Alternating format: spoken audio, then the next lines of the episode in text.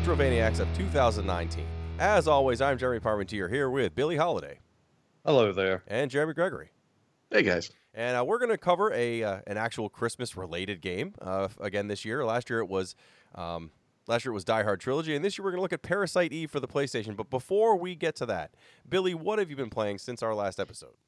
Oh, well, I mean, with it being the time of year it is, uh, and this also coincides with being the the busiest time of year at my work. Also, I, I just I haven't had a lot of time, and this game did command that we're, we're reviewing today did command a bit more time uh, than than some of our other other games. So I, I put a lot of time into that. But when I have had downtime, I have I'm, I'm still on that Stardew Valley. Uh, it's just oh. I'm right. I'm like I said last episode. You know, the big update came out. I'm I'm right back into it as much as I ever was. Uh, I've been uh, playing Death Stranding uh, a good bit. Also, I finished the main uh, the main game. I'm now just going through and doing doing other things here and there. Um, and, and other than that, I, I had to dedicate a, a good bit of time to to what we're doing today. Yeah, I, I have not played games I thought I would be playing. Uh, there's a, a huge. Uh, Mhm. There's a new update for Monster Hunter for the first holiday on the new new expansion. I haven't played one second of it. I haven't played Monster Hunter in, in about two or three weeks. I'll get back into Man. it. But uh, well, we've had a lot going on for this show, and uh, it's again this time of year it's hard to, to fit it in. But what I have been playing a lot of more, and I mentioned it last time, was I got my uh, my youngest. Uh, Luigi's Mansion Three. I keep calling it Luigi's Ghost House. Uh, Luigi's Mansion Three. We played more and more of it. It's it's a solid game. I've never played any of the Luigi's Mansion games, and uh, and this one's really really good. It's probably the best thing I've played on the Switch, uh, at least in the last few months. Uh, but the other thing I've been playing is the final uh, free expansion for people who bought the Shovel Knight Treasure Trove. Just came out Yeah, right before we recorded last. The King of Cards expansion, and Mhm. it is it's wonderful. So if, if you have played Shovel Knight, or you haven't played Shovel Knight, it's a pretty solid current game that looks like it's an 8-bit game. It actually looks a little bit better than 8-bit games, but that's the style you're looking at, like a Mega Man. Uh, but they've put out three different expansions now for three different characters, and it's not the same exact maps and the same game where you just have a slightly different guy or a guy with a slightly different weapon. Uh, it uses the same areas, so the same themes and the same feel to the game, but each level's been redesigned uh, for these new characters who have different abilities. I mean, the first one was was the Plague Knight, I believe, who has you know he would throw bottles of potions everywhere, and uh, th- this new one is. Uh, simpler game mechanic wise. You don't have as many moves because you literally just have a dash move and then you get some special abilities. But it's the King of Cards because the, the backstory to this character is that he's trying to, to win this championship of a card game that requires him to go around to all these areas and challenge people at cards. So it's got a fully functional, simple little collectible card game built in there. Oh, it reminds me like a more of a more of a triple triad than a, a Pokemon. You don't it, it doesn't have that kind of rule set. It doesn't even have the Gwent rule set for the actual Gwent standalone that has all these additional cards with special rules. It's it's pretty straightforward triple triad style. Uh, and unfortunately, that means I'm never going to finish it because all I'm going to do is play this card game uh, over and over Mhm. again. Because there's, you know, you, you fight people to win cards, and then if you lose, they can take your cards. And I, I'm determined to have a permanent deck. Uh, but that said, I, I don't mind because I've I've played Shovel Knight so many times uh, a- a- with with all the expansion characters that I don't mind that I'm not rushing through this one. I'm taking my time. I mean, that game's been out now for something like four years, and it's it's easily. I mean, if we did, uh, did a top five of the the 2010 to 2019, it's in my top five. It's the most incredible retro game that I've played and the most dedicated. All the things they said they would do with their crowdfund all came out, and they're all good. They don't feel like they were just thrown on. Uh, I- mean, it, it's it is a solid expansion uh, for free if you bought the game when it first came out. So I, I can't complain. I've been doing a lot of that, and again, Luigi's Ghost House. Uh, but Jeremy, what have you been playing since our last episode? Uh, the last week or so, at some point, I just decided to get on Game Pass and download a bunch of random stuff. Mhm. Uh, I've I've always I, I'm I'm always that, that kind of guy that really likes to focus on one game at a time, like beat something, then move on, because then otherwise I forget how to play the previous game if I move on and go back to something. Um, but I, I downloaded a, a bunch of like the smaller games that I had kind of heard about, but I hadn't actually played. So uh, I, I just mention a few here real quick that that really um, you know stood above the rest. Uh, first up is Blazing Chrome. I don't know if any of you have heard of this one, uh, but it is uh, if you ever wanted a sequel to Contra Hard Corps on the Genesis, here it is. Like this is the best 16-bit Contra I have played since 16-bit Contra. They are. Hmm. This is really well made. Uh, I don't think it's very long. I'm not too far into it, but so far the stages I've played uh, definitely remind me a lot of Hard Corps and, and Super Contra, and it's and that's what they're going for here. This is them really trying to give it their best to to emulate those style of games, and and they did an amazing job. It's just a, a great game so far, and it's not super hard so far. Uh, it's just enjoyable. You still kind of got to memorize what the enemies are going to do, but it's not the bullet hell kind of shooter where Mhm. they they just put like 300 bullets on the screen and it's like good luck. Uh, this one is is more about memorizing things and, and what enemies do, which that's what I always enjoyed about Contra. But anyway, yes, if you haven't played Blazing Chrome, I believe it's for everything. Uh, check that out. Like it is it is legit good if you like that kind of game. Uh, next up, I, I downloaded my friend Pedro. Uh, I had actually heard about this one, and I I, I did never play it because I wasn't quite sure what to think of. It's from uh, Devolver Digital, the Hotline Miami guys. I'm not sure if it's those exact guys, but uh, it's definitely uh, sort of style. Uh, it, it's it's a it's a weird game.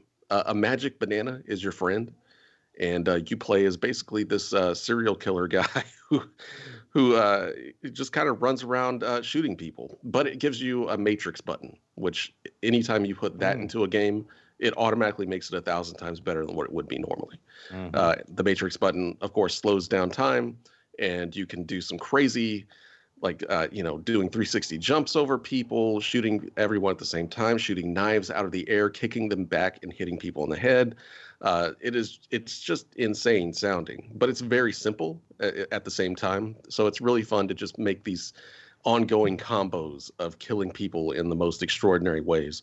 Um, I, I made it past the first section of that one right before this podcast, and it's it's really fun. It's just it, it has the potential of getting really weird uh, because I noticed that a section of stages later on is called the internet.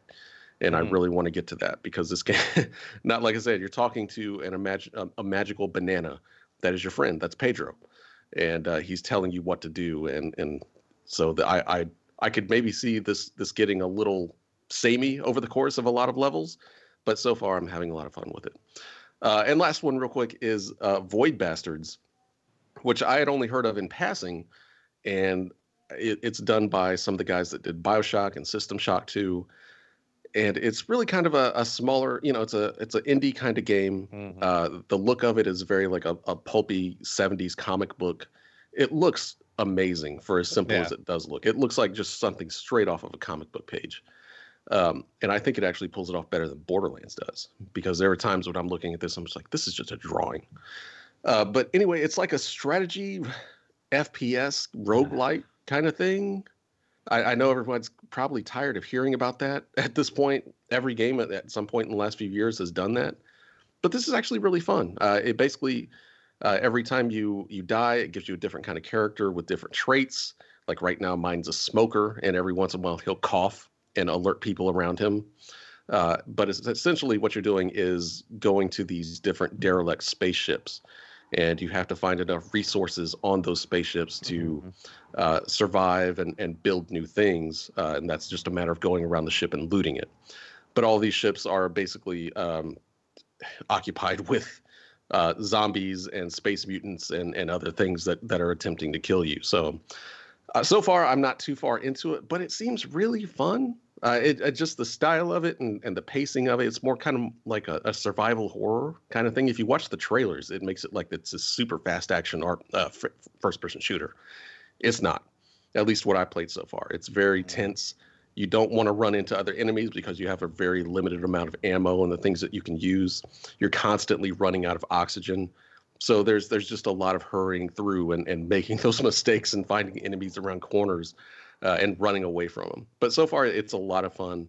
Uh, I, I would recommend it to anyone. So if you're on Game Pass, Mhm. all of these are free. Just go download them and play them. It's uh, it's probably one of the best things about Game Pass. I've got a comment and an addition. Uh, Void Bastards, I have really enjoyed, but I am absolutely horrible at that game. I, I don't know what it is. I don't know if I'm just uh, picking the because the add to it, uh, you you're able to see, you know, before you go to a ship, what resources are on there. um, and, and a general overview of like what what enemies you're going to face on there. And I don't know if I'm just making the poorest possible decisions, uh, but I just I cannot advance anywhere in that game. But but I love the style of it, and that's what's kept bringing me back. And I'm hoping to to my my skill level will one day get up enough to where I can I can keep at least one guy alive for at least a, a couple of runs. Um, but another game, and I did forget to mention this when I had just started playing this. Uh, when you mentioned Game Pass, it's also on there. I was telling you guys about that Demon's Tilt, uh, which it's not an official sequel, but definitely a, a spiritual successor to the the old uh, Alien Crush and, and Devil's Crush pinball games, and that is another Game Pass one that is that is well worth it. Uh, I, I, there's not a lot I can tell you about it. I mean, it's pinball uh, with a with a few you know battle mechanics thrown in here and there, uh, and just I've yet to make it. I don't know if there are multiple boards or if other areas open up. Uh, I'm just on the the opening board, and it's a big three tiered monster of a board, and and just a lot of fun uh, if you if you like those crush pinball games. I do, and you told me this, you know, outside of the show, and I was very excited to hear that it, it plays really mm-hmm. well because I I looked at a video of it online, but you know, videos sometimes don't look like the game actually plays as far mm-hmm. as smoothness and and if it looked a little choppy and chunky. So I, I do want to check that out. I love mm-hmm. Devil's Crush, so uh, that'll be fun to play. So that's what we have been playing aside from the game we're going to talk about today that does take a little more time than a lot of the games we cover. Parasite Eve for the Sony PlayStation.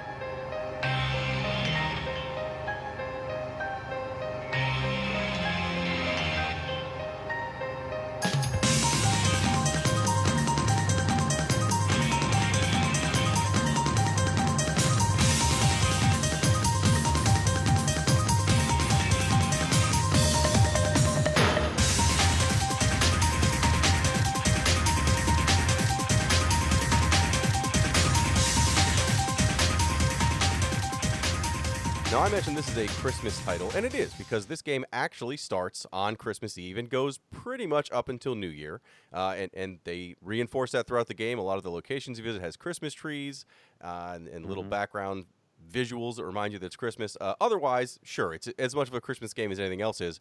Uh, but again, for video games, you're talking like four games that are Christmas games, so it's always good to find one that at least at least has some tie to Christmas directly.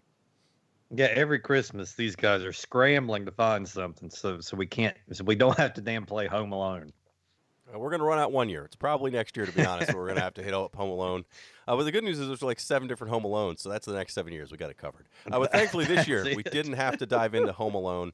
Uh, th- this was uh, a game I had not played previously, other than when it first came out. Mm. You know, I tried it, and and I just, you know, I was working at the game store at the time. There were so many games coming out, and first, I was already so sick of RPGs uh, post Final Fantasy VII that when I heard, you know, I saw, oh, it's Square, and I looked at it and it looks like Final Fantasy VII or Final Fantasy VIII graphic wise when it first starts. And then the gameplay itself was a little different, but I was like, yeah, I'm, I'm done with these kind of games. I'm not going to play it. And that's a shame because I don't understand why this didn't grab me when I first tried it, you know, 1998, because it it's a, a neat game with some neat concepts, and and not, I mean, it's a role playing game in in many ways, but it's not a traditional role playing game. I, you know, I was tired mm. of regular turn based combat RPGs, and this is not that at all. Yeah, I I think the prevailing theme as we go along, we're going to mention a lot of things that I really think put this game kind of ahead of its time uh, with the with a lot of things. At least over here, uh, with a lot of things that it pulled off. But but yeah, uh, if you go into it and you see who makes the thing, and you sit through uh, you know that opening cutscene and you hear that music in there. Uh, you could very well think you're you're buckling in for another, you know, kind of standard Square RPG. Uh, you just have to make it through that, and you find out that you are you're in for a treat. You're in for something definitely at that time much different. I first saw this at my import gaming store called Game World, and I'm I'm pretty sure I've mentioned this store several times mm-hmm. on this podcast. Mm-hmm. And they had two little uh, uh, PlayStations set up, and they were always playing different import games. And I walked in and I saw them playing Parasite Eve, which it released in uh, Japan, I think, uh, a good deal uh, earlier in the year before it came out here. Uh, yeah, it came out in, in March in Japan in September here. Um, so like they had that going. I was just like, oh my god, like this is like it's from Square, and Square could could do no wrong back then. Mm, Like mm. they were just on top of the world after Final Fantasy VII. Uh, they were considered just the developer in everything that they were releasing. Everyone was losing their shit over because whether it was or not, it was being portrayed as the best video game that's ever been made. Um, but and I, I was totally you know baited into that to myself because as much as I loved Final Fantasy VII and a lot of other, Square games at the time, so I saw this and I saw it was from Square and I was like, okay, so this is Final Fantasy RPG stuff mixed in with Resident Evil, and you get to play as a hot girl. Like I'm totally in for this. And I almost actually bought the import version until I saw it was just covered with, with Japanese, and I couldn't understand it at all. And I, you know, I, I'm not doing that again after uh, Castlevania. But this was, uh, you know, it looked amazing. And the first, and as soon as it hit stores, I, I went and grabbed it first thing that day. And and man, yeah, like you said, you were you were in for it after hell as soon as it starts because this is uh, Square's first mature rated video game, Mm. and and they don't fucking back down on it. No, no, they do not, as you'll find out as you go along. And one of the early things, and I, I mean, I guess it makes sense with it being a Square game. Uh, you know, the majority of the Final Fantasies uh, at that time d- uh, did not have any voice acting. Perhaps mercifully, uh, this one uh, is is just about all text, uh, which which knocks out the some of the Resident Evil, you know, early even even some early Silent Hill lines of dialogue and just how cheesy the voice acting was then. I, I was very thankful. I, I didn't mind doing a little bit of reading. I, I was very thankful they went uh, just just text for this one. I, I thought that was a nice a nice change. Well, I'm glad it was text too. It's got, and there's there's big sections of this game uh, among the action, and we're going to get into how Mhm. it actually plays, where there is long periods of exposition. And if uh, we yeah, had to have listened to all that, I would have been done. And uh, and there's a lot of parts of this game where your continue point is before a long period of exposition Mm. and then a boss fight, and you can't skip any of that. I mean, you can thankfully because it's text go, you know, bang, bang, bang, bang, bang through text and save yourself a little time. But if I would have had to sit there and listen to a 10 minute speech each time, I would have lost it. Wouldn't have, been- wouldn't have been able to do it. That's one of the things I hate about about uh, games with save spots that are. Unfortunately, you know, it doesn't let you continue right at the start of a boss fight. It, it- Mhm. it's like, no, no, you got to go back and listen to that whole thing over and over again. This one, thankfully, because it's not voice, it, it makes it a little easier to put through.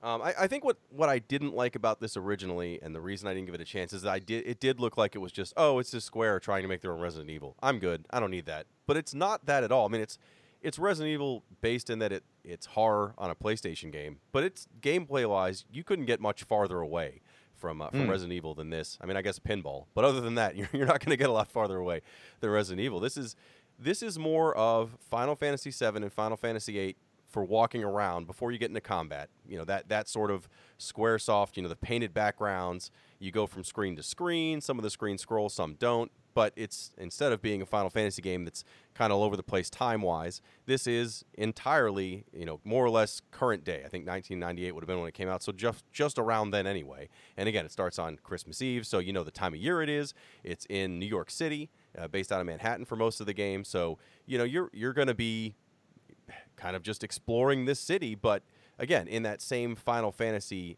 overworld, not overworld, but the Final Fantasy screen to screen style. Um, Mhm. The combat, which is what makes this game different than almost any other game I've played, switches up completely. And at that point, you know, you'll be walking through your background, and all of a sudden the screen goes gray. Uh, monsters appear on the screen in a random encounter style, although they're not truly random from what I could see, but a random encounter style uh, where things just happen and you have these these random fights in the game. And at that point, the game switches to what I thought at first was uh, a complete action, you know, like like Resident Evil style. Like, oh, okay, I run around and, and I have to avoid things and I can fire my gun. But instead, it's it's a kind of weird mix between turn based and action, which I really like. So you'll during your turn, there's a little action bar that builds up at the top, and you have to run around and avoid enemy attacks. A lot of the time, they, they do area attacks that are very easy to tell, or like a, a laser that shoots in a direction. You have to make sure you're away from it. Some things are unavoidable, but generally you can avoid almost everything if you're paying attention. And then once your action bar fills up, you're then, whenever you feel like, can hit the button, and you'll either get to use your weapon or you can use a magical ability you earn, which it's not magic in this game, but let's just call it magical abilities. Uh, or you know that's when you can look at your items, do whatever else when it, your action bar is full up. But you don't have to use it right then. You can save it. So if you want to keep dodging until you know, okay, after this enemy does this one attack, I now have three seconds where he won't attack. So let me do my action right then. You know, it lets you choose how to use your turn as you want. Uh, without having to worry about okay, it's you know it's now my turn. I don't really have a choice. I have to go right now. It it it makes it much more interesting, and it's not straight action, but it's also not straight RPG. It's a really neat blend of the two. Yeah, and it, it, was very, refreshing because uh, I have only recently, uh, with with rare exceptions back in the day, only recently kind of warmed up to the to the turn based style. Uh, you know, the classic RPG style. Uh, back at the time, I just I didn't have the patience for it.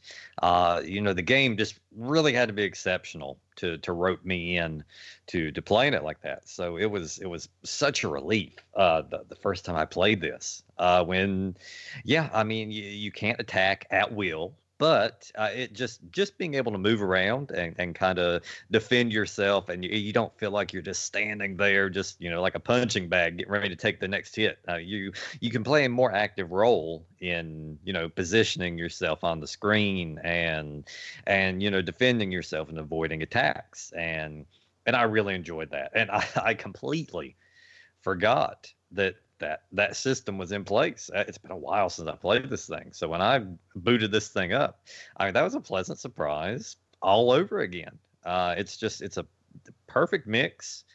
I mean, I, I can't see this working with the. I can't see Capcom pulling this off for like a Resident Evil game or anything like this. But for uh, from Square, I thought this is probably the best possible route to go down if they didn't want to just do the you know traditional you know non you know turn-based system at all. Uh, if if they wanted to still incorporate a little bit of that that RPG element, I thought this was a a, a great decision.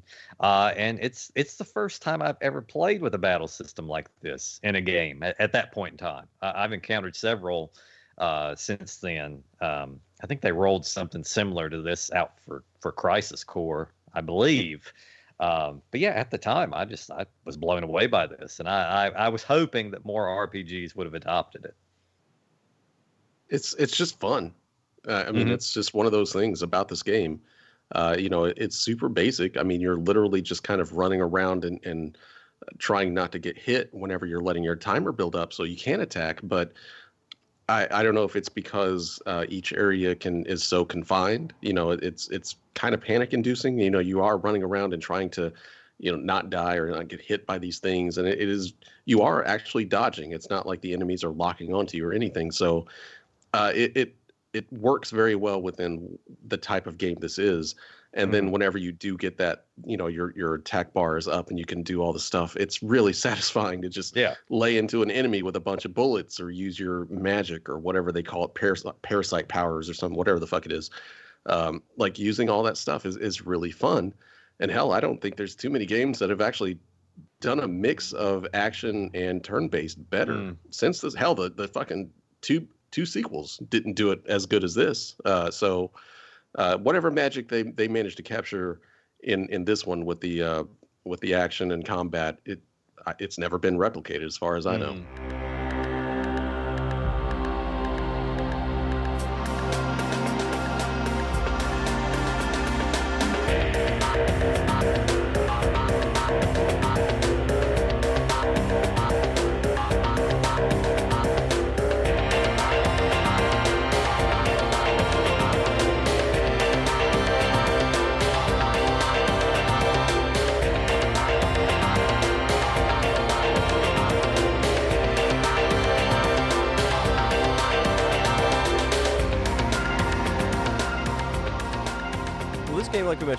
1998, and it's a SquareSoft game. Uh, you know, at this point, 1997, they had put out Final Fantasy VII, which was huge. So at this point, you're right. SquareSoft was a company that quote did no wrong. So all the games they put out for PlayStation were you know instant sellers.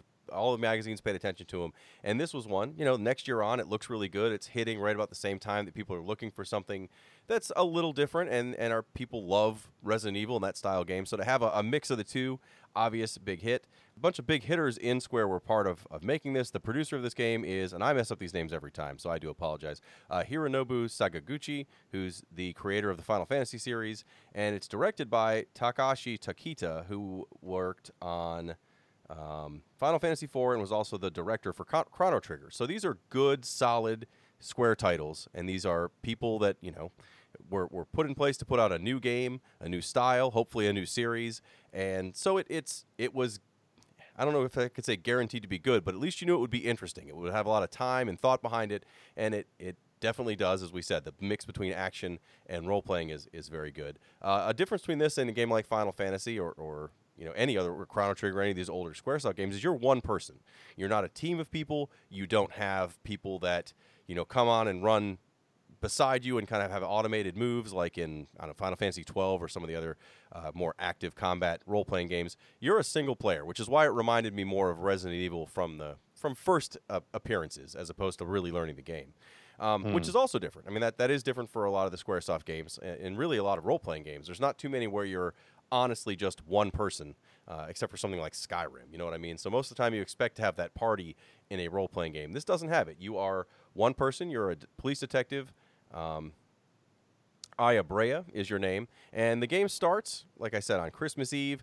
The the cinematic you see is she goes to the opera to see some. I don't remember the name of it. Doesn't really matter. And during this performance, the lead female uh, on stage, who you know has this amazing singing voice, and that comes back a lot in this game, where you can hear that song over and over again. Um, but she it looks like something happens on stage. You're not really sure exactly what yet because, of course, it's kind of a mystery. But all of a sudden, the audience and the the, the theater itself bursts into flames. Everyone around your character starts burning, and the only person on stage who's not burning is this main vocalist. So you run up on stage to figure out what happens, and you know she runs off. You follow her through parts of the theater, and you start getting an idea of what's going on. So that's when you get your first combat. You see like these mutant animals that start attacking you. You find burned bodies. Uh, like you said, this is Square's first mature game, and and while it's not extremely graphic, it's definitely a mature theme game compared to like a Final Fantasy. I mean, there's there's dead bodies everywhere. You see people die in these cinematics in some grotesque ways. It's it's a good a good mix of horror without being like ridiculous. You know, everyone swears the whole time. There's not a bunch of unnecessary nudity or things where you're like, I can't play this game in front of people. It's just a a good, serious horror RPG game. Uh, and yeah, I, I, mean, it, it, there there's no Final Fantasy 15 car wash scene in this game.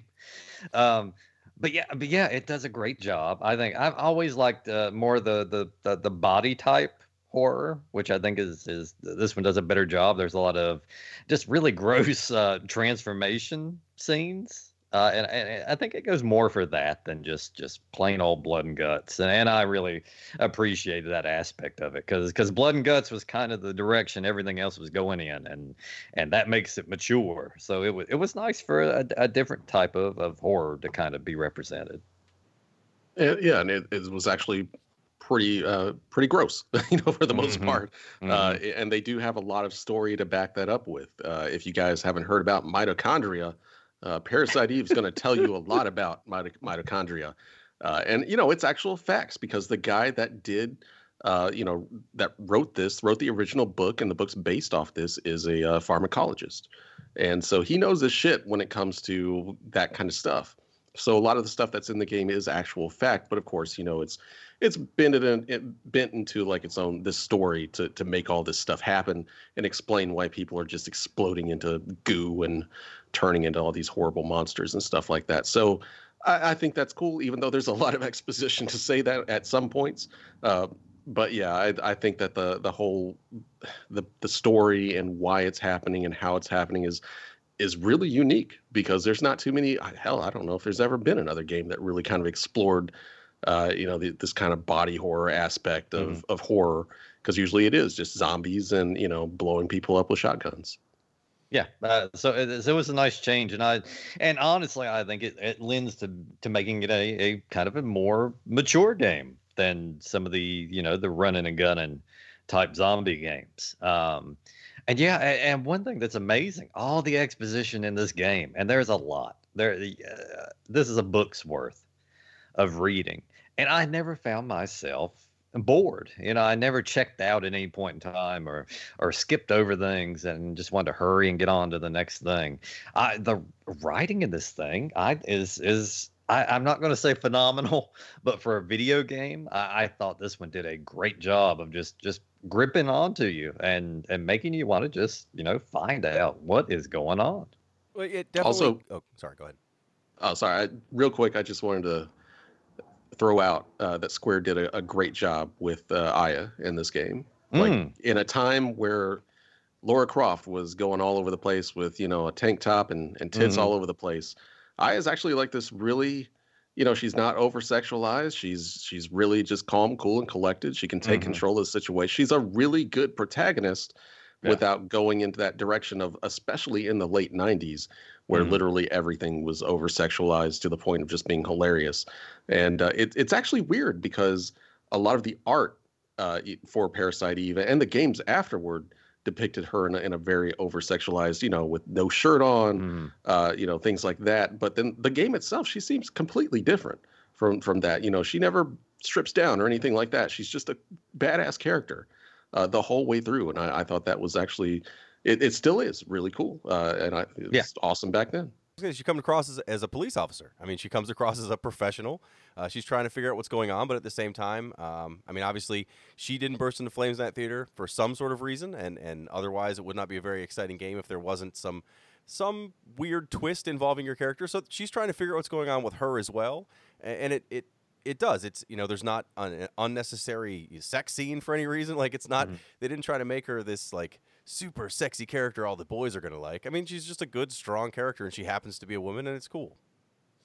Yeah, which, which is probably why the they're still not making the games today, most likely. Uh, but yeah, yeah, it, it's just it's such an underrepresented type of character. Uh, you don't.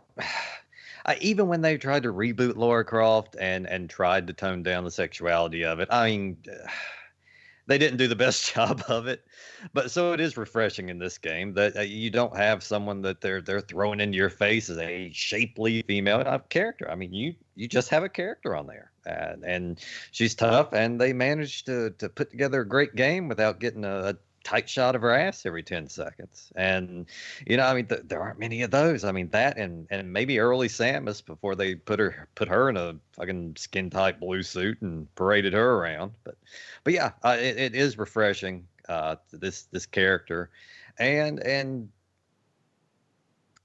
yeah, it, it starts off and you don't quite know how badass of a character you have there. I mean, she's dressed up, she's on a date with a fucking jerk. Uh, that uh, that boyfriend she had at the beginning, he didn't have many lines, but he didn't endear himself to me either. Uh, and somehow he survives it. The, the, two of them do, and but she gives him like the the shove out of the way and and pulls out a piece and and goes to town for the rest of the game. And it, it's it's is one of my probably favorite female protagonists. That's my my worst story inconsistency this whole game. The one that mm. I found hmm. even as a kid that I was just like, why didn't that guy burn to death? Yes. Like they literally yes. let him live so that I can just shove him off and be like, be like, get the fuck away from me. But yeah, I mean, I guess I could see that, but I was always kind of just like, why didn't that guy burn too? Does he have the mitochondria thing that she does? No, it's just so she could shove him down. Well, yeah, the story for this is paced really well. I think they don't give you too much at the beginning, so it's not like you know exactly what's going on, but they also don't drip feed it to you either. You, you always feel like you're kind of getting closer and closer to understanding, uh, as well as you level understand, since there, there is a fair amount of biology involved in the backstory of this game that may or may not be accurate. At least it's based in truth, but uh, obviously it's it's uh, it, it's sci-fied up, like you mentioned. Uh, but but uh, one of the things I really, really like is not just, you know, I, I don't want to get into the story too much for what goes on, but as part of this story, you have to drive around different parts of the city. And thankfully, it's not a live driving engine. And it's not just like, oh, yeah, I, I'll just show up at these places as the story tells me where I have to go without any thought as you expand the story, as you learn what's going on and go through the, the week of action, I guess, uh, different areas open up on like an overworld map that you can select where you're going to go to. Uh, at any point, pretty much. Like if you're in the middle of doing something and you can get back to where your car would be, you can just get up and leave and go to another area that you know may just have have the purpose of going there to scour for items, or maybe you want to do some some more quote random encounters. And again, they aren't truly random because they're in specific areas where they happen over and over again, but I think sometimes it doesn't have to happen every time you enter the room. Either way, uh, you know, you can go through this map, and I like the fact that again, it's supposed to be Manhattan, more or less current day, so the locations make sense. You know, there's there's the theater you start in, there's a police department. Um, there's there's other places you're going to go throughout the city, Central Park, uh, like this little area of Chinatown. Like there's all these little parts you're going to go to for the story, but it doesn't just let you go there from the get go. You have to you know figure out a reason why you need to go there, and then it opens up on your map and you can go there as you want. But I thought that was kind of a neat a neat way to tie it all together without having it just be either an open city that you drive through, like in Resident, not Resident, like in um, you know, like a Grand Theft Auto style game, but it's also not just yeah, of course you're going to go there and it takes you to the next area and it takes you to the next area. There's there's a little bit of an overworld feel to it without getting too overwheel, you know, uh, too unwieldy. And I guess we should mention, you know, like like you said, this is New York, and uh, it's it's a really well done setting for this game. I I, I think uh, I saw somewhere where they actually had uh, a lot of the people on on the staff at Square that that scouted the city and knew the city and so that it just didn't come off as like it was a bunch of westerners that had never been to new york city making a fantastical version of it.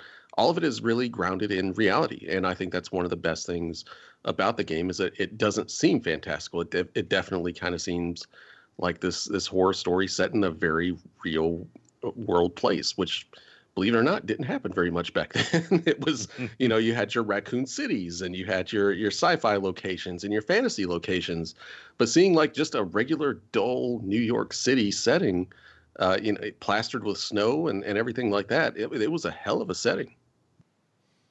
Well, and Christmas trees. Like we mentioned, this is a Christmas game, as I'm going to mention every time I can, so that we can tie it back to it being our Christmas title for this year. Uh, this game has that RPG aspect in as your character you know has these encounters and fights bosses and, and goes through the story you'll gain experience you can use that mm-hmm. in that experience lets you go up levels that makes you get more hit points and it also gives you uh, i forget what they're called but they basically give you these character points you can roll into either making your uh, action battle go action bar go a little faster in battle let you hold more items or you can increase the power of your weapons uh, with these experience points you earn uh, so many per level i really thought the oh, the other thing you get with levels as you level up is your psychic powers. I don't know what they're called. It is like mitochondria powers, parasite powers, or whatever you want to call them. But basically, they're magic spells. They start with some ones that are very simple and make sense, like a heal spell and a, a spell that hel- helps you uh, clear poison from your body because some attacks from things like snakes and scorpions that make sense will poison you and you'll need to unpoison yourself or you continuously take damage uh, and you have items that do these same things but the items in this game, you don't just go to a store and buy them. You have to find them in chests or get given to them at the police station, or sometimes you'll fight an enemy and get them. But it means you don't have a way like you do in Final Fantasy to buy, you know, 99 potions every time you go to the store. You've got to make mm-hmm. sure you save your heal items for when you really need them and use that, you know, that heal spell or heal ability as much as you can.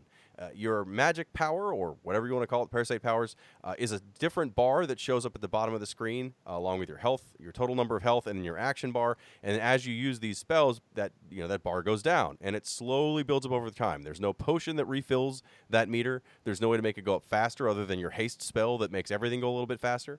So you have to make sure, you know, as you use your spells, if I use my you know strongest healing spell, here's how much of that energy goes away, and you have to factor in that it's only going to you know build back up as you're in battle and dodging things. So, especially for boss battles, there's a real careful balance of how often you use these powers and how often you can kind of use a a really strong attack power because it's going to drain a lot, if not all, of your energy and leave you with no way to heal yourself if you don't have a lot of items. And even then, the yeah. items you need to have, you know, wait till your action bar is all the way up to use them. So you can't just assume, okay, I'm hurt, I can use this item. No, you're hurt. You got to run around and wait for that action bar to fill up, and then you can use mm-hmm. that heal item. It, it's a, I mean, I thought that the way that this game handles, you know, using experience points and building your character, uh, it's not too too difficult. I, I like that it, you know, you don't have to pick your spells or you know as you level up, decide how you want to level up necessarily, other than that that ability to choose if you're going to make your action bar faster or carry more items. Like that's a pretty straightforward one or two. You know, it's not a matter of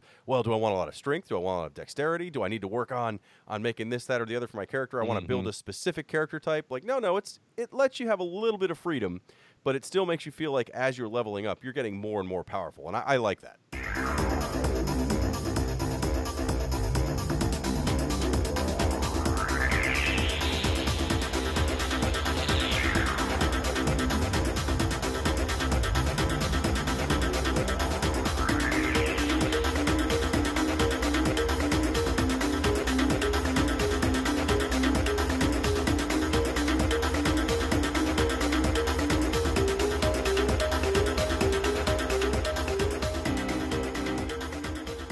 Find new weapons and armor as you go through the game. Some of it makes sense because you're a police officer. You go back to the police station. There are lockers. There's a storage room. You can get keys and stuff too, so you can get better and better weapons there. But also, as you go through the level and kill certain bosses or enemies, you might also get uh, a better gun or a different gun. And this game has uh, the ability to take your your guns and modify them.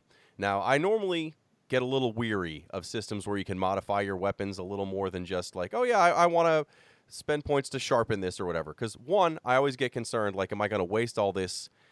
You know, in, in this case, it's these tools you find. Then each one you mm-hmm. use goes away, so you can't keep using the same tools over and over again to modify your weapons. So am I going to waste these? You know, these items modifying a gun that where I'm going to find a better one two buildings over? Or is this a situation where I'm never going to be powerful enough if I don't really understand how to use this system? And uh, a lot of games that have this weapon modification, uh, one specifically, it, it, it gets so unwieldy that I actually kind of shut down and don't want to play the game anymore because I feel like I'm never going to understand it. This one's not that bad. So the the short version is you can take a gun you currently have a- and find another gun in your inventory. It doesn't have to be the same type of gun because there are pistols and rocket launchers and grenade launchers, shotguns. They all kind of play the same, but at the same time, you don't have to have the same two types of guns to use these modification tools. And uh, you'll, you'll take the, the gun you have and you'll look at the gun that you want something from. Either a modifier, like a different, you know, a bonus to damage or a bonus to your range, or sometimes some guns will fire two or three or four times in a shot. You can take that ability or you know, a specific uh, damage type, fire or acid or water. You know, there's different little uh, there's different modifiers to each weapon when you pick them up that you can actually use these tools to take that ability or thing off that gun add it to another gun that you like more. Let's say it does a lot more damage but you want that acid damage. So you can take the acid damage from this new gun you just picked up and it gets rid of the tool and it gets rid of the other weapon from your inventory. That's a very simple way to kind of make sure if you have a gun you like and you keep adding stuff and adding stuff and adding stuff as long as you find the tools you can you can i wouldn't say use the same gun you start with in the game but the ga- the guns i ended the game with as my like core weapons i probably picked up about halfway through uh, and, and didn't bother replacing in full because i already had so many good buffs on these guns.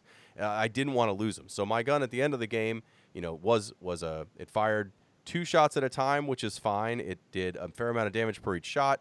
It would fire first, so every time you start an encounter, it started fully, you know, charged up, and then it also did acid damage. Like these were things I found on other guns. I kind of pieced it together to make the gun I wanted, and you can do the same exact thing with your armor. So you can find armors throughout the game and take new armors that you find, and if it has a oh this armor makes it so you don't take poison as often, you can add that stat to your current uh, your current armor without having to just swap your armor and maybe this one has less damage but it, you know you can don't get poisoned. You can kind of make kind of frankenstein what you want out of your items and Yeah. it's it's pr- other than the fact that you you know i didn't have the manual for this so i didn't realize you'd lose the weapon or gun uh, when you use that modification. Okay no big deal. Once i realized how that worked and the fact that you do constantly get i mean I, i'd say pretty easily you, you'll get overwhelmed with like I have 14 guns. What am I going to do with this? Like it's not a big deal to get rid of Mm. these guns. You're going to find a bunch more. Uh, and, and the game does limit how many items you can hold at once, which is always kind of annoying. Uh, so you want to kind of also use that the tools and and remove the guns from your inventory as you, you take the things you want from them, just to give yourself more space in some occasions. So I, I liked the the modification system. It was simple without being too too simple where it's obviously like yeah I'll just take that and it's obviously a better thing. You have to do a little bit of thinking, but at no point did I feel overwhelmed where I, I didn't really think you know I'm I'm making the best of this. Yeah, and, and, I love the system, and I think it's like you said, you're you're not going to make it all the way through the game with your your starting weapons, but it gives a lot more longevity to them. And, and I also, uh, you know, uh, the gun I finished the game with, yeah, about halfway through, and just just kept adding and kept adding, uh, and, and I I love that because I think it really, uh, it if you are into playing this game more than once, uh, you can totally uh, alter your your style of play. Uh, not just with the type of gun, but just you know with with what additions you you put on it or your armor, and, and I think that adds to a lot of a lot of uh, replay value to it uh, for that aspect. And and yeah, I, I did love it because I can get a little bogged down if things get way too menu heavy. Uh, but I also like it where it wasn't as simple as oh higher number, take this one. Oh, here's a higher number. I'll use this one.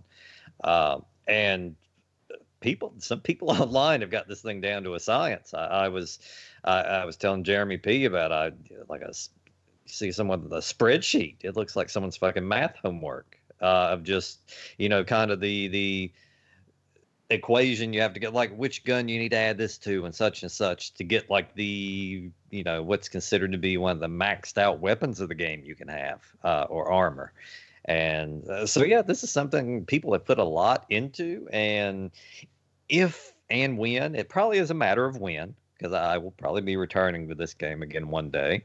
I I'll probably lean towards crafting a, a weapon much different than the one I had this time, just to, to give that a shot. And I, I kind of feel bad because I never really did much beyond like the one of the early weapons that you get.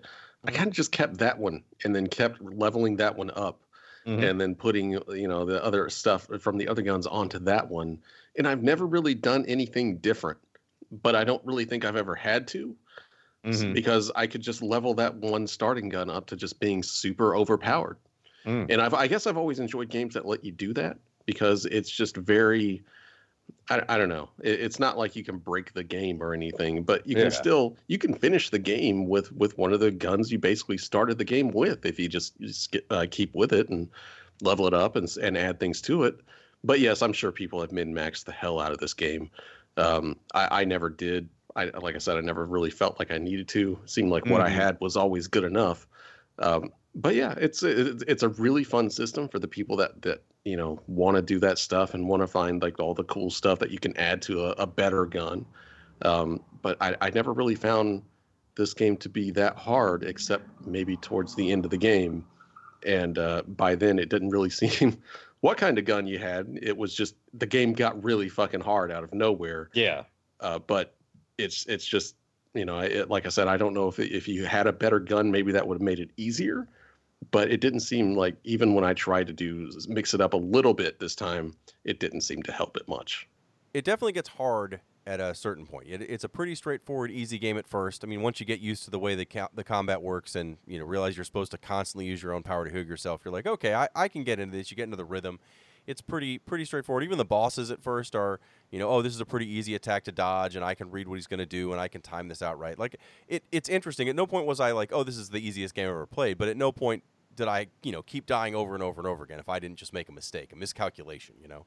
Um, this it, towards day five uh, uh on the, the game, without giving up too much information, I said it's about seven days long. So at, at about day five, the game gets drastically more difficult in in not only uh, having more encounters with, with enemies that do more status effects to you, do more damage, it seems. They attack faster, but the bosses are also very tough. And it's the first time in the game where I got to points where I almost save screwed myself. Like I, I have a save right before one of the bosses on that day. It's a, it's a, a pretty difficult, uh, at least for me at least, this centipede boss, and it, it has a couple of different phases, and you know no big issue issue there. But I had no melee weapons on me. You do have a melee weapon. You can pick up a club and. Uh, like a police stick club, and you can upgrade that. But I didn't have one in my inventory. I didn't have one at all. So all I had was guns, and I only had like 35 bullets and and that's not enough for a boss battle. You're going to go through some bullets, uh, and especially if you have a pistol or a gun that fires a whole bunch of shots at once, you need all those bullets. And the only way to get more is by you know fighting these monsters and in the, the, the random encounter areas, and sometimes they'll give you ammunition, or you find it in the level. So I, I was at a save right before there was like one screen and then a, a, a mandatory boss fight, and I only had 35 bullets. And I got to the boss and I ran out of bullets almost every time. So I, I figured out what I was supposed to do. Uh, to get myself out of that hole, but I almost had to go back to another save. I did have several saves, but unfortunately for that day, my last save on on that, you know, before that was actually like probably two hours of gameplay before that save, and I was like, man, I am.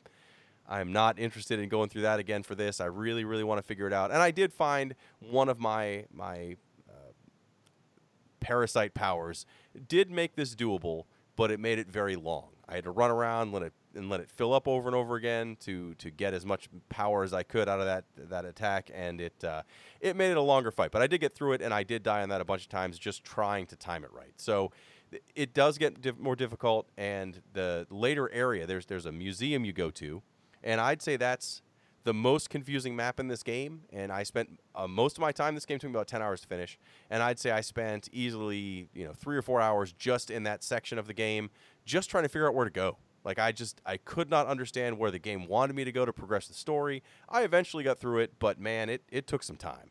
I, I think the museum is, is basically the, the point where I really if, if I don't want to push through and actually beat it, which half the time I, I really don't with this game, I just mm. kind of want to sit down and play it uh, to, and have fun with it. But yeah, once you get to that point, I, I, think the museum for me is where I tend to just call it. Uh, it's it's a large map, and at that point, uh, you know, it's uh, the rest of the game has been fairly brief up to that point as far as like the places you can go and what you're doing and and the the size of the maps.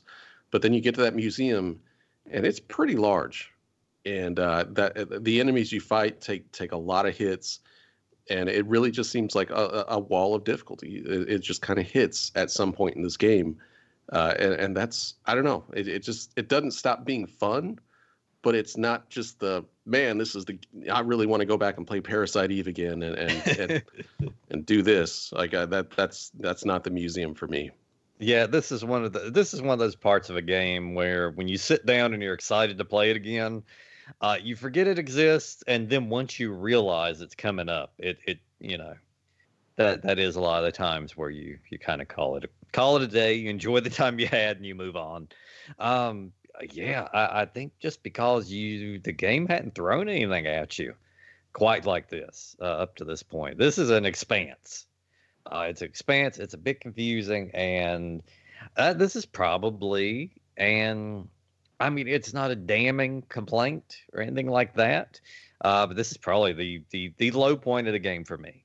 Uh, and it, it's the main trouble I have with the game. This uh, the, a game that you know, we even with all the dialogue and all of that and all the story they throw in there, I never feel like it's slow or anything like that.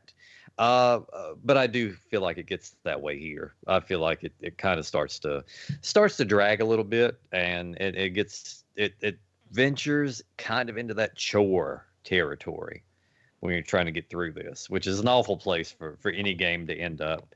Uh, it doesn't stay like that for you know. I, I mean, it's it's it's perfectly fine uh, before that and after. But but yeah, the the, the museum, uh, the fun factor takes a, a huge hit. I mean, at this point, you've got to see uh, uh you know some some dog a dog transform into yeah. a three headed beast. Yeah. Got to see some people melt. Man, people you set on good, fire. You had, you had a good run. Yeah, it was, a, it was a good run. Got got some you know good times in there, and uh, maybe maybe just uh, unless you're really hardcore about seeing it, seeing the story through, which is actually worth it. I think the story is it worth is. going all the way through at least once to see how it goes. Uh, but yeah, for me, for someone that has actually played Parasite Eve several times at this point, I I got to this point this time. I was like, oh yeah, yeah, this. I, I do like the setting though. I like the museum. You know, you got all oh, the yeah. dinosaurs and stuff like that. It's a cool setting, uh, but it's just getting through it and, and all the the mess, especially afterward. Uh, it's just it's it doesn't stop being fun. It just starts being a little tedious. Well, and, and to add to that tedium, and I think you brought this up before, but you know, you only have so many item slots, and that's to hold not just your weapons and armor, but also any you know potions you find. There there are items that help Um, I mean, medicines that help heal you. Plus, you get all the, the items that you know. Oh, we cure poison instantly, or darkness, or all the status effects. Plus, your actual story items. There's keys to rooms. There are you know any sort of items you get that don't do anything but progress the story or need to open a door, or whatever. And they all fill up these inventory slots. You only start with like 24 maybe I, I, don't remember exactly how many but it's a very small number of inventory slots when you realize it's supposed to hold everything in the game and you know it's not like final fantasy where one you don't have a limit anyway but two, it's not like it says oh you have 19 of these types of potions. Each one of these potions takes up a spot just like in resident evil in your briefcase or whatever. This is the same idea. And so it means a lot of the time especially once you get to a place like the museum you have to just constantly throw items out of your inventory or use stuff before you need it. Like, oh, I'll use this healing item even though I'm only five points under my full health of 700. I'll go ahead and mm-hmm. use that healing item just to not waste it. So you end up running out of a lot of space. Now, you can go back to the police station and you know there you can store a lot of stuff but that is unwieldy and in some places not possible i'm not a giant fan of how this game does inventory management it's like they looked at resident evil and was like let's do resident evil and then they took the worst part of Resident Evil and put it into this game. Uh, inventory management. Anytime you have to put things into a box and then go back to that box later on is is something that I just I cannot stand. I've never been a big fan of it, especially in Resident Evil, and I wasn't here when there's a whole lot more items than what you can find in Resident Evil. So I think that's actually probably my biggest complaint about the whole game uh, because you are finding if you take the time to explore these maps and and find stuff, you're finding a lot of stuff, and so you know it's just a pain in the ass to go find these boxes that you can put your stuff in, hoard them all there, and then realize you have to go back, get what you need, continue on. It's just it's the worst part of Resident Evil, and it's the worst part of Parasite Eve. Well, at least Resident Evil had the courtesy of giving you a universal item box. So if you went to a save space, there was a box, and then in other safe spaces, there's another box that lets you get the stuff you had in the first box. Like that's okay with me. It's still annoying, but it was less so. Here, you have to literally go back to the box you put stuff in. If it's the police station, it's obvious. Here's your, you know, your equipment room. You can store stuff here, but you can go to any box in the game and just throw whatever you want in it, and it's in that one box only. So if you don't remember where you put you know, oh, I, I, took all my revives and I put them in this box at the subway. First off, that's a bad bad idea. But let's say you did that, you'd have to remember exactly which box in which area and make sure you can still get there at that point in the story. It, it's a it's just an unwieldy inventory management system. It's not the worst, but it's it definitely is is a complaint. And you're and at least I found myself constantly just dropping items out of my inventory because I didn't know what to do. My other complaint about this game, you know, I talked about how I don't like if you have to watch through a whole cinema before every boss fight that you can't skip. Uh, this game has, in a couple different spots, parts where you'll fight a very difficult boss, and then there's kind of an event or a, a something that you can die on instantly afterwards uh, early on in the game, there's a, an attack on a rooftop, and you, you, get through the boss fight no problem, or at least I did. And then it's like, all right, well now you have to figure out what to do, and you can hear this like roar getting louder and louder and louder. And if you don't figure out what to do, you instantly die, and you have to go back to your save before that whole boss fight and do the whole boss fight again and figure out what am I supposed to do in this you know 10 second window. I I hate that. I, I absolutely hate it. This game does it several times. I, I get why it's it's not a it, it's it makes you feel like okay now there's more to this game. It's not just i'd fight a boss and everything's safe. I, I like that but they should like let you try again. Like he, he shouldn't have to redo that whole boss fight because you made a mistake on you know, what's essentially like something you should know ahead of time or if you're lucky you figure out one shot. Otherwise they're just saying ah oh, you beat that boss just barely. You get to do it again. And if we're talking about things that i want to bitch about with this game uh, i think that kind of goes into I think for the most part, this this game does an amazing job with its camera angles. I don't know if we mentioned it, but it is totally doing the Resident Evil thing of just having, like, you go from one screen to the next, and you'll have these different cinematic cam- camera angles. Mm-hmm. And since you know you're actually doing these sort of real time battles that pop up, you know, it doesn't change screen or anything. It just stays in in the same environment. Just the enemies pop up.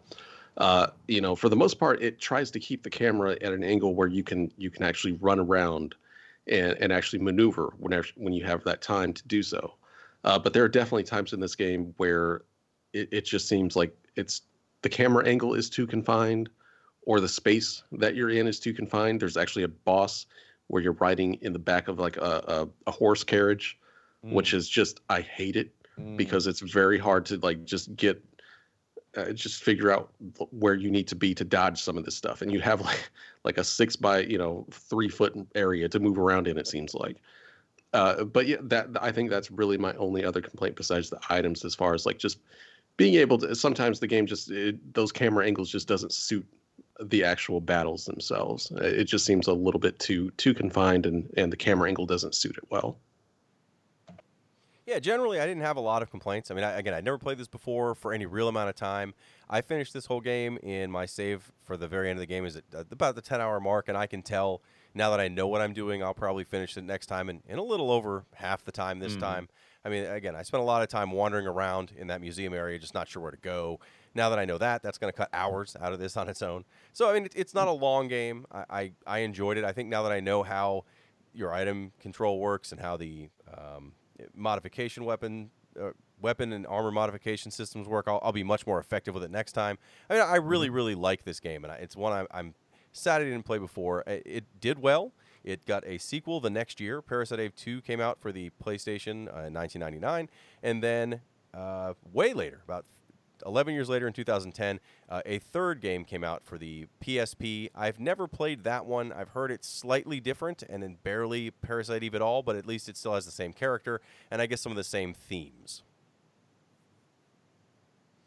Uh, I played a little bit of the second Parasite Eve, and mm-hmm. it's it's disappointing.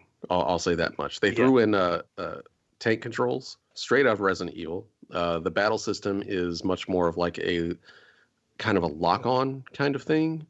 Uh, it's it's not like the the mm-hmm. the battles from Parasite Eve. It's more of just like uh, more of like an action style. Yeah. Um, and, and just overall, like the settings themselves, just it didn't, it, it wasn't great. Uh, I, I didn't even beat it because it was just mm-hmm. pretty disappointing. Though I, I never actually played the PSP version. Um, hell, I actually didn't even know it existed until I looked it up for this podcast.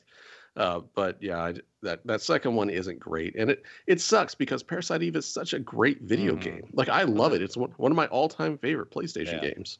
I mean, the second one, uh, the second one ditches everything that I think made the made the first one unique. I mean, all the stuff we're praising here on the first one, I, I think they kind of they scrapped that to. Uh, second one is uh, it could very well just get lumped into you know just another Resident Evil type uh, which which was an unfortunate decision. But but yeah, I absolutely love this first one. Would recommend it. Um, I get uh, to anyone survive uh, anyone into you know kind of survival horror or a action slash RPG type game. There's a lot of crowds this would appeal to, uh, and and it is definitely definitely worth giving a shot.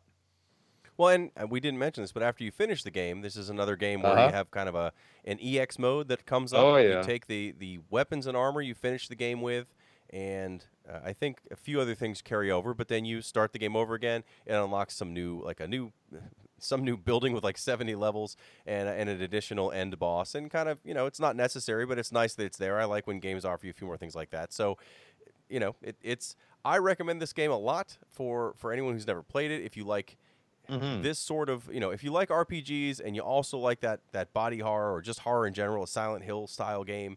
I mean, th- this is kind of a neat blend of the two. Not many games are like it. Uh, in fact, the only game I've played that's close to this as far as the combat and everything is also on the PlayStation. It's Vagrant Story, also by Square, and it uses the same, mm. not the same game. It, it's a little slower. It's got the the same. You know, when you do an attack, that globe comes out, lets you show how far you can hit things. Uh, it, but it also has and that's the game I kind of referred to earlier.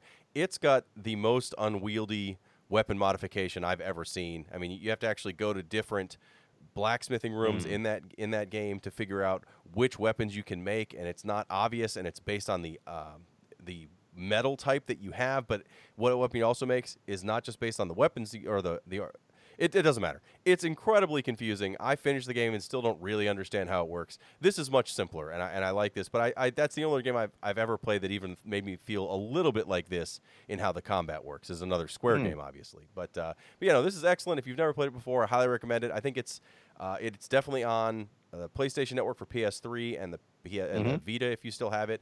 And I, I think I got it for five dollars off sale. So if you can catch it on sale, it's probably only a couple bucks. Highly recommend.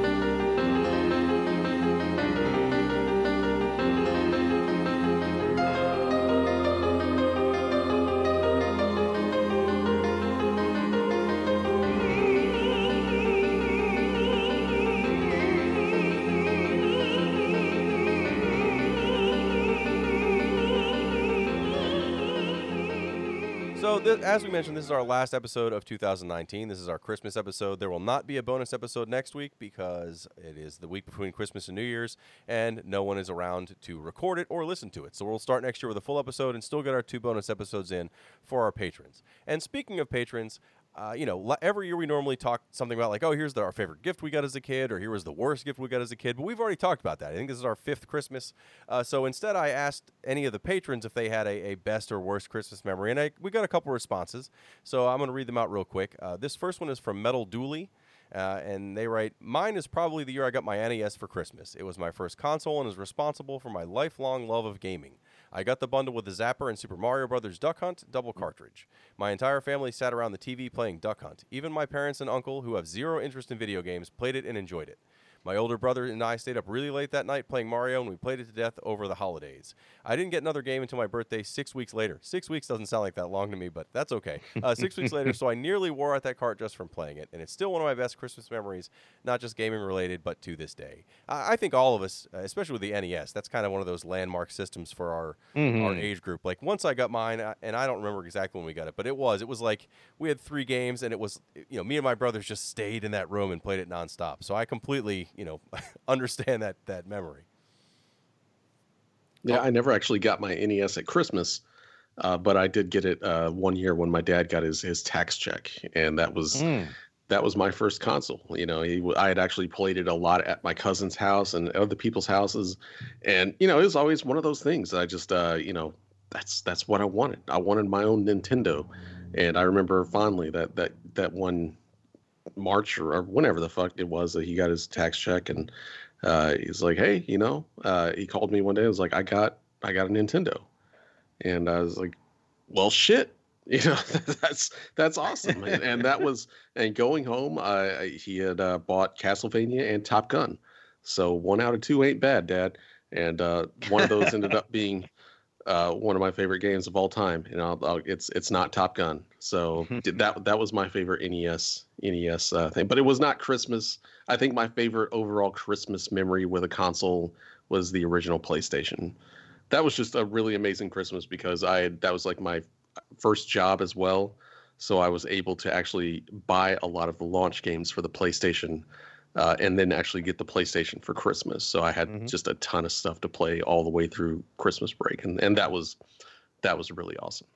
Yeah, and I I, think everyone has like a a a great console getting uh, a memory. And mine was Christmas. It was the Christmas that the uh, the Super Nintendo made its way into the house, and it was it was given to me, and and my father said he would hook it up for me, but I had to clean my room first. And uh, but but deep down, I knew he was itching to get on that thing just as much as me. So he's actually the one that folded uh, first, pretty quick. This was this was his excuse to get you to clean your room. He bought you a Super Nintendo.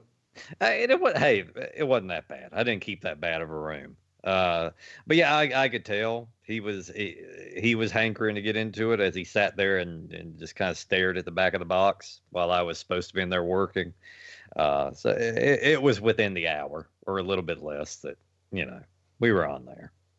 Well, and that's very similar to the the other response I got to this from our patrons. Uh, Kay writes, Christmas in 1994, I think, I got a Super Nintendo and my sister got a Sega Genesis, which is awesome to have both in the same house, same Christmas. Mm-hmm. And he mm-hmm. goes on to say further, my sister doesn't play games, so really I got a Super Nintendo and a Sega Genesis. Even at that age, I knew the Super Nintendo was a much better system. I never owned any other games for the Genesis other than Sonic 2 that it came with, and I rarely rented for it.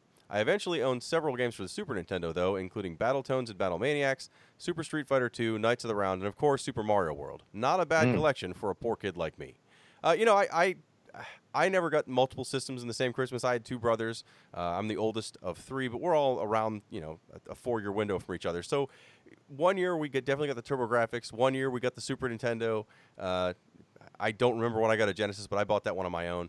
But but it's I, could have been overwhelmed with multiple systems like that in the same Christmas, and so I, I, I, when I did get this, the TurboGrafx, that was one you know that I I remember it was my brother's game. Technically, he got it for Christmas, but like that was because we didn't have a Super Nintendo, we didn't get a, a Sega Genesis.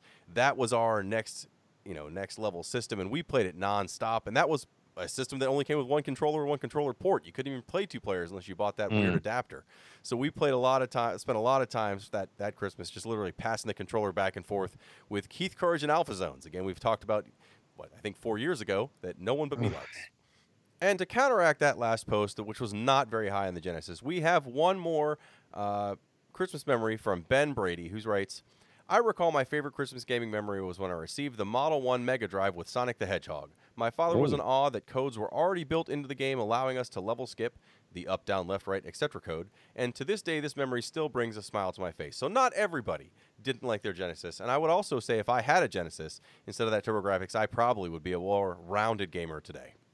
So yeah, we aren't gonna do, we didn't do any mail this week because we wanted to talk about those, and we also kind of want to talk about our best and worst of 2019, which we will do in a Mm. second. But if you do have questions for us, you can always send them via our question form on retrovanity.net. Uh, starting in next episode, uh, back to normal, we'll be answering your questions at the end of the episode. So if you have any, send them that way, or of course you can always reach us on Facebook. Twitter or Instagram, but that form is the best way to make sure that we get it since Jeremy actually checks that email. So our uh, 2019 was a, an interesting year. Uh, not a lot of new consoles or anything, but just a, a bunch of solid games in general. Um, you know, I, I guess better to talk about the, the things we did and didn't like last year as opposed to a best and a worst game. So I'll I'll start with my bests uh, as far as games go. Games that actually came out this year that I really spent a lot of time on. I think it goes without a surprise that Sekiro is one of my favorite games of the year. I can see Mm, why some people mm. didn't care for it, but I definitely logged the most time into it uh, for a game that's not a role playing game. Uh, I- I definitely put more hours into other games. I think I put more hours into Monster Hunter over than, than anything else. But the the other game, because for me, I didn't get a Switch until last Christmas, so this year was basically all Switch games. When I finally got Fire Emblem Three Houses, I'd never played a Fire Emblem before. I was looking for a role playing game on the Switch, and I wasn't sure if I'd like it or not. I love that game. I, I mean, there's things I don't like. I kind of wish the part where I walk around and talk to students wasn't in it. But otherwise, I, I enjoy the strategy to the game. I don't even mind that walk around part. I just wish it wasn't as frequent. But it, it's it's a neat game. I, I really like the series. I'd never played one, and it was kind of neat to play a, a, a more traditional strategy game with some role playing trappings to it. So th- those are my two games I've enjoyed the most that came out this year. Well, I'm trying to think of what game Sekiro obviously was was one of the big ones for me this year. Uh, and and I can say I love that game, even though I, you know, I, I think it was last episode I came to the realization I'll never finish that game. Uh, I I love it anyway. Uh, though Death Stranding has uh, been nothing short of incredible. Uh, and but I tell you that Outer Worlds was for me this year was a cut above. Uh, it was it was just a phenomenal game. Uh, it, a great kind of throwback to the you know Fallout Three, Fallout New Vegas, uh, and uh, I, I put a lot of time into that game and and very much enjoy it. I don't know if any add-ons are coming around for it. Uh, it's certainly a you know full game in its own right. Uh, and in the usual Fallout fashion, I, I'm I'll be getting several playthroughs out of it as it stands.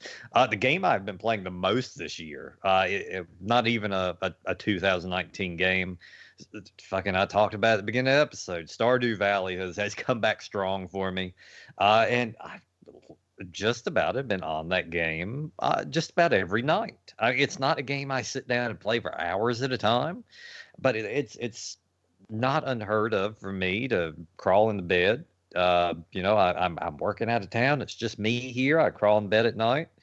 I, I get the switch out. I play Stardew Valley for about 30 minutes, 45 minutes, or un, until I'm dozing, and and that's it. And just the, the sheer amount of time I've gotten out of that game, uh, and and the fun and the fact that they are, you know, still patching it and have, you know, I wouldn't say they've doubled the size of the game, but they have certainly added a very considerable amount to it. Uh, so I'm encountering brand new stuff on there now. Uh, that has just been the game I've enjoyed the most um, and played the most this year. Uh, as far as 2019 releases, it's it's it's close between Death Stranding and Outer Worlds. Uh, both games obviously are are very different experiences. Um, so I would I would have a hard time uh, going one way or the other. Death Stranding is just it's it's. I guess if I had to give the nod, it would be that because it's it's just in a different category. uh, and, and it it does a great job. Uh, I love the gameplay of it, and I, I know that's kind of a divisive thing. Uh, not a lot of people are are are kind of going to be into strapping all those boxes on your back and and just walking. But uh, uh but I everything about the game uh, and and just the the emotion it's able to elicit also uh, with some of the acting in it. I, I got to say this is probably the best uh, voice acting and, and motion capture and whatnot I've encountered in a game. Uh, it, it's just all around. It, it may not be a, a, phenomenal video game, but it, it's just phenomenal entertainment altogether, uh, just on a whole. Um, also special. Uh, both the my my my best and my worst this year. I'm going to have a little a little subcategory because uh, I'm having mobile entry for both of them. Uh, the fucking powerhouse this year has been damn Apple and the Apple Arcade coming through. Uh, I, I can't say enough good things about that service. Uh, for five dollars a month, they're putting out uh, not quite as beefy independent games as you might get on the Switch or elsewhere, but they're putting out just great, you know, two, three, four hour experiences, and and a low price for it, and I've encountered so many games on there that I that I've really enjoyed playing, and I know that it's it's easy to scoff at it, you know, because it's it's it's mobile games, and but if if this is the direction mobile games are going in, I, I think things are going to be just fine. Uh, it's it's been a tremendous service, and and certainly probably my biggest surprise uh, of this year, just just how well that that turned out. I, it's it's been a, a really weird year for me. I, I guess there, I, I, I kind of echo Billy it, it, with two games there. Apple Arcade was definitely my biggest surprise of the mm-hmm. year as far as like what I never expected to enjoy. I they and like you said, they just keep adding little games here and there. Not every one is something that I want to play. Mm. Uh, but hell, just the other day they released a this uh, super cool little Lego puzzle game. Yes. Called Builder's Journey, and I absolutely love that game. It's nothing that I would have ever thought I would have loved, but it's just awesome uh, and they just con- continue to put out these little games here and there that it's just everything I wanted mobile gaming to be. Mm-hmm. Um, and Death Stranding, uh, it, it is not the most fun video game, but it is a game that will stick with me stick with me probably the longest out of yeah. anything that I played this year. Uh, it is a, a true experience, and that is just you know you can paint that in a positive or a negative all you want, but I will. It, it's kind of like it reminds me of Silent Hill like those games were never the mm. most fun. Yeah. But I still remember every bit of those games to this day, and that's probably exactly what's going to yeah. be the how it'll be. With... And you're hmm. still playing them to this day. Yeah, yeah. I'll I'll totally just get back into Death Stranding and you know pack up a few boxes on my back and carry it around, and see what's going on. It, it's just one of those games. Um, I guess like uh, you know, for Nintendo, I was actually shocked this year that I enjoyed Mario Maker 2 as much as I did. Mm. Uh, not so much for the maker part, but like I, I really enjoyed playing the the levels that the the developers and and the you know whoever else made games for the actual single player portion of it. It was probably the most fun I've had with a traditional Mario game since God, it maybe Super Mario World. Like that, it was just so much fun, and, and so many of those courses just broke the norms of how you would actually play a Mario game. That I just mm-hmm. it, it I found it just constantly entertaining. I had less fun playing other people's levels, and you know even the good levels that that the uh, game curated. I was like, ah, you know, I don't know if I want to just kill myself trying to play through this extremely hard rage level, but the single player portion of it was was more than enough to warrant the the 60 bucks that I paid for it. It's just a, a really great game. Uh, Fire Emblem, uh, like Jeremy, that was one of my favorites of the year love that game. Uh, just just to be able to play a really well done traditional uh, turn based strategy game like that is is always fun. And the stories and and the character is so characters are so good in that game that it's it's hard to put down. Uh, even even if I, I don't really care for the whole like talking to them portion either, but at the same time, there were those characters where I was always looking forward to going up to them and seeing what they had to say. Uh, but there are a lot of characters and there's a lot of them that I was just like, eh, whatever. Uh, hell, I think my my the game that that I love the most this year was Resident Evil 2 remake. Mm. Uh, that was just uh, Resident Evil 2 is one of my favorite games of all time, and that remake is phenomenal. It is the best I think I've ever seen. And if if more games try to do a remake like that, man, I, I that's that's how I would love to, love it to be done. It's everything. It's all the nostalgia of the original wrapped up in a modern game, and that's Mm. all I ask for. But uh, yeah, I think that's that's probably it. I guess you know for my most disappointing, you know, we we spent a, a good forty minutes talking about Borderlands Three a couple of podcasts ago. Um, that that may be actually my my most disappointing game of the year.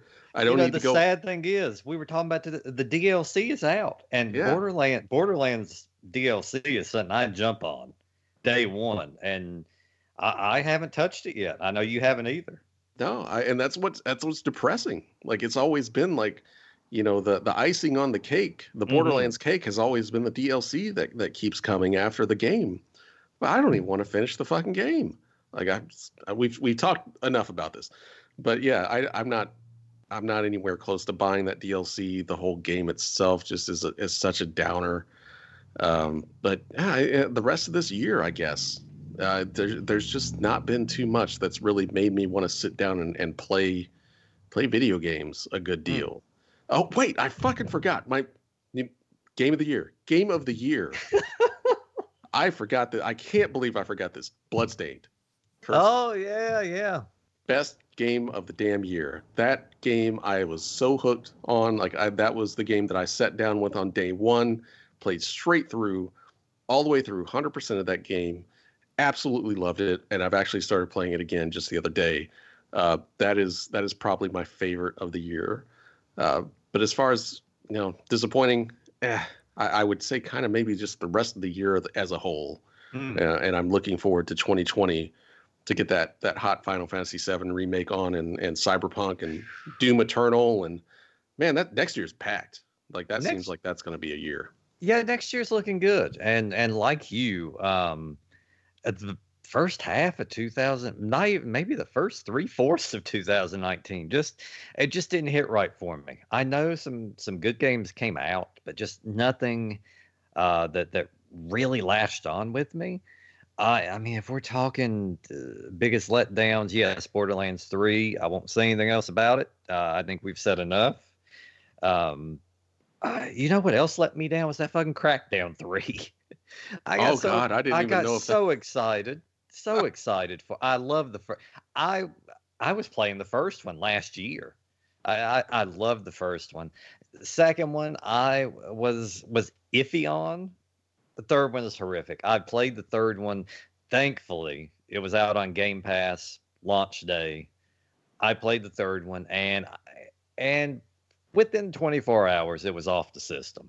Uh, it is a mess. Uh, it, it it it retains very little that I loved from from the first one. Um, and I don't know where it went wrong because that's such a simple formula, uh, but it sure did. Uh, Crackdown Three really let me down, and that goddamn anthem uh, let me down perhaps the most because that was a game I was uh, truly excited for, and uh, it, it looks great.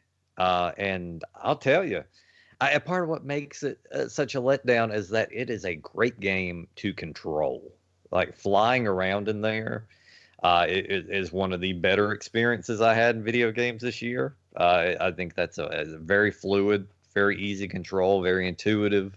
Uh, the guns, uh, it, it does that great thing where the guns seem to kind of have weight to them, and the heavier, uh, you know, javelins you use, the the fly, the suits you have on there, uh, uh, they definitely have weight, and they each uh, control a little differently. I, yeah, I'd like them to be even more kind of different, but uh, they did a well enough job. Uh, and it's one of those games that I, think if you went back and listened to early episodes when I first started playing it, I was I was all about it. Um, but then I played through to the end, and you know, it's i- with Destiny, you play through to the end of the story, but there's still a ton to do. Uh, you know, and there's there's things here and there, and they keep it fresh. Uh, Destiny 2, you know, that they keep adding stuff onto it, and it's a game I put down. And and I stopped playing Destiny 2 when I run out of things to do. Uh, I stopped playing Anthem, uh, and I wasn't out of everything to do. I stopped playing because it stopped being fun, and you know the things left were just very uh, mundane missions. That uh, it was usually one of the uh, one of three styles of missions. You know, you're either picking something up, you're blowing up a boss, or you know, uh, and it just it, it it sank, and they haven't done anything to to rectify that. I mean, there's all this talk of a, a big 2.0 update. Obviously, they're not going to do a sequel because I mean the game uh, has no name value right now to put a to put a two behind and and have people pick it up. Um, so I mean, I'll try out this this update if it ever happens. I, but honestly, I don't know how much of the the fan base would, how much of the community would return for it. Uh, it's just uh, and to go sixty dollars strong on it, I, I don't feel it was that. I don't I don't think the value was there for the experience. Uh, this is a game that is a ton of fun, like that first week, and then it just it's it's bad. And and I had such such high hopes for it. I think that's the difference. A lot of other games I played that were kind of mediocre this year, I wasn't really you know following and and waiting for and excited about so I, it was just a harder fall. I, and like I said when I talked about my my favorite things of the year, I had a little category for mobile gaming, and I got one for this one too. And and I hate it. It's that it's that Mario Kart, and uh, god damn it.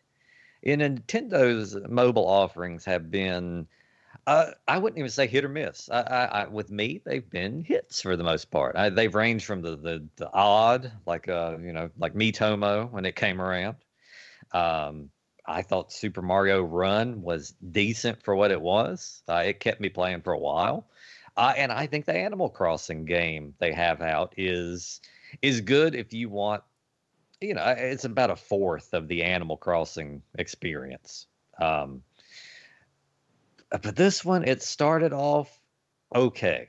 And, and, I knew with a mobile game there was going to be the issue of, you know, you weren't going to open the game up and there's a there's a full roster no, I knew it was going to be like so many games where there's a card system or opening chest or something that would unlock characters or would give you points or parts, you know, towards unlocking a character. Uh, so I was ready for that. I, I just didn't know, and, and I underestimated how big of a paywall there would be there. Uh, and, and it, it, started with the uh, the five dollars to unlock a, a gold pass or gold subscription, and this is five dollars a month. This isn't one time, and for that you got uh, a you didn't get these gold level characters. You got a increased chance of getting them, and you got to unlock 200cc mode, which is kind of the only way the game is any fun because this is a a much slower Mario Kart and I was able to forgive the the kind of simplified controls. I mean, you can play this thing with one finger, but, but it's a mobile game, so okay. Um, but that was just a bit much, and you know, I I tried the initial trial, and I had it. I kept it for a month, and I actually, you know, as with most subscriptions, I did what they're counting on and forgot to cancel. So I had the thing two months altogether. Um, got absolutely nothing out of it per se. I still don't know. I, I, I, stopped playing a couple weeks ago. I still don't know if they've even made it to where you can play uh, against friends or or back other real people. Um, I, I, I think all the online races are just just bots, and so it makes for a very lonely experience uh, playing on there. And it, it wasn't quite what I was hoping. Uh, it looks good and it controls the best it possibly can on mobile. But they they sure did a lot to to shit it up, you know, for for the sake of of getting a cash grab. And yeah, I mean, without that 200cc mode, when I canceled my my pass and I was down to 150, it just it it moves just too slow. There's there's no excitement to be had there. So that was a, a big letdown because I, I think over the years I have expressed how big of a Mario Kart fan I am and and I thought this was going to be perfect. You know, I knew I wasn't getting a, a Mario Kart 8 or anything like that, but it's still it could have been a lot more. Uh, it's it's it's a shame on account of all these things from 2019 I've listed. And and there's a lot more things that just kind of let me down a little bit here and there. Uh, but but those were the big ones for me. My biggest disappointment in 2019 gaming wise is actually on myself for buying yet another version of Final Fantasy VIII. I don't know what is wrong with me. I bought the remastered uh, on the Switch. Doesn't matter what system you buy it on, it's still a terrible game. I, I don't know what I was thinking. I even tried to convince myself that I liked it because they added some, you know, things that made it a little better for yourself, and it still sucks. And I'm I I'm so sad that I bought that for myself. But that's that's on me. I can't blame anybody else. They didn't claim it was anything other than what it was, Final Fantasy VIII, and I bought it again like a sucker. But my my biggest disappointment because I don't buy a lot of games new. Um, Mhm. I mean, I don't buy a lot of used games, but I mean, just you know, when new things come out, unless it's something that I know I'm gonna absolutely love, you know, like Sekiro, I was like, there's Mhm. no chance I won't love this. And I didn't buy it yet, but I'm gonna buy Shenmue 3. There's no chance I'm not gonna like that. I'm I'm, Mm. I'm gonna get that. So I, I don't buy a lot of games where I end up, you know, really being truly disappointed in them. But for me, the entirety of the Nintendo Switch online ability is pretty disappointing. Other than Tetris 99, which I will gladly stand here and talk about for hours, the actual online abilities of the Switch I don't use. I don't play with anybody online. Uh, we, you know, when we tried when we got it last year, I tried to play Minecraft with my my niece. My son wanted to play with my niece, and they couldn't figure out how to connect. I couldn't figure out how to connect. My brother and I are both, you know, I would say semi-smart guys in IT computers, and we could not figure out just for Minecraft how to get it to work. And it turns out it's actually a problem with Minecraft on the Switch. But still, that's just irritating. I'm paying for an online service to to be able to do some you know matchmaking and things like that, and it just doesn't really work too well. And then the few things that I got excited about, Tetris is great, but you know the the the free games you get. Oh, you get the Nintendo library, you get the Super Nintendo library for the first you know first few months of that Nintendo library. I convinced myself it was amazing. I was like, hey, even if I get two bad games a month, it's two new games a month. I might not have played these before. Or it might be one I never really put the time into or forgot how much I like this game. And it turns out, you know, more months often than not, it was not good. So then they added the Super Nintendo, and you're like, all right, this is going to be it. This is going to be where it's great. And they've only added games one time since introducing the Super Nintendo. Uh, and, and, you know, we, we talked about it for the last bonus show. It was Star Fox 2. But otherwise, it's games that are already on the the Super NES Classic, and it just I don't know. It seems like I understand financially why they probably don't waste a lot of time on it, but still, if you're going to add it as a a thing your service does that I'm paying for, I at least I don't know. I expected a few more things added to it, or or you know more exclusives, or, or things that were you know oh this was only put out in Japan, so here it is here. It's just it's kind of just a an afterthought, and it feels like an afterthought, and it should be so much more, uh, especially when you know Nintendo kind of really kicked some of this this retro gaming stuff into full force with the NES Classic and Super NES Classic. Now everybody, you know, Genesis Classic is, is out and it's good, unlike those AtGames. And I'm excited for next year's TurboGrafx at you know Mini. All these like home consoles, classic consoles are like coming back because they came out and they were huge. And now they have this platform. They want you to pay for their online service, and they could easily put out just even their own games, and everyone would be happy. And it's like, yeah, here's here's a handful of things. There you go. So I guess j- just in general, the Nintendo on Switch online service in general is just still still pretty wonky and not that exciting. And there's only two backgrounds for the Switch. Like the, the things they do really well are, are done extremely well. But the, a lot of especially online related, Nintendo still does not really know what they're doing in 2019. So that's our thoughts on Best and Worst 2019. Again, this will be the last episode of the year. Please, from all of us at Retrovaniacs, please have a great holiday and a wonderful new year, and we will see you in 2020 with a brand new series of episodes.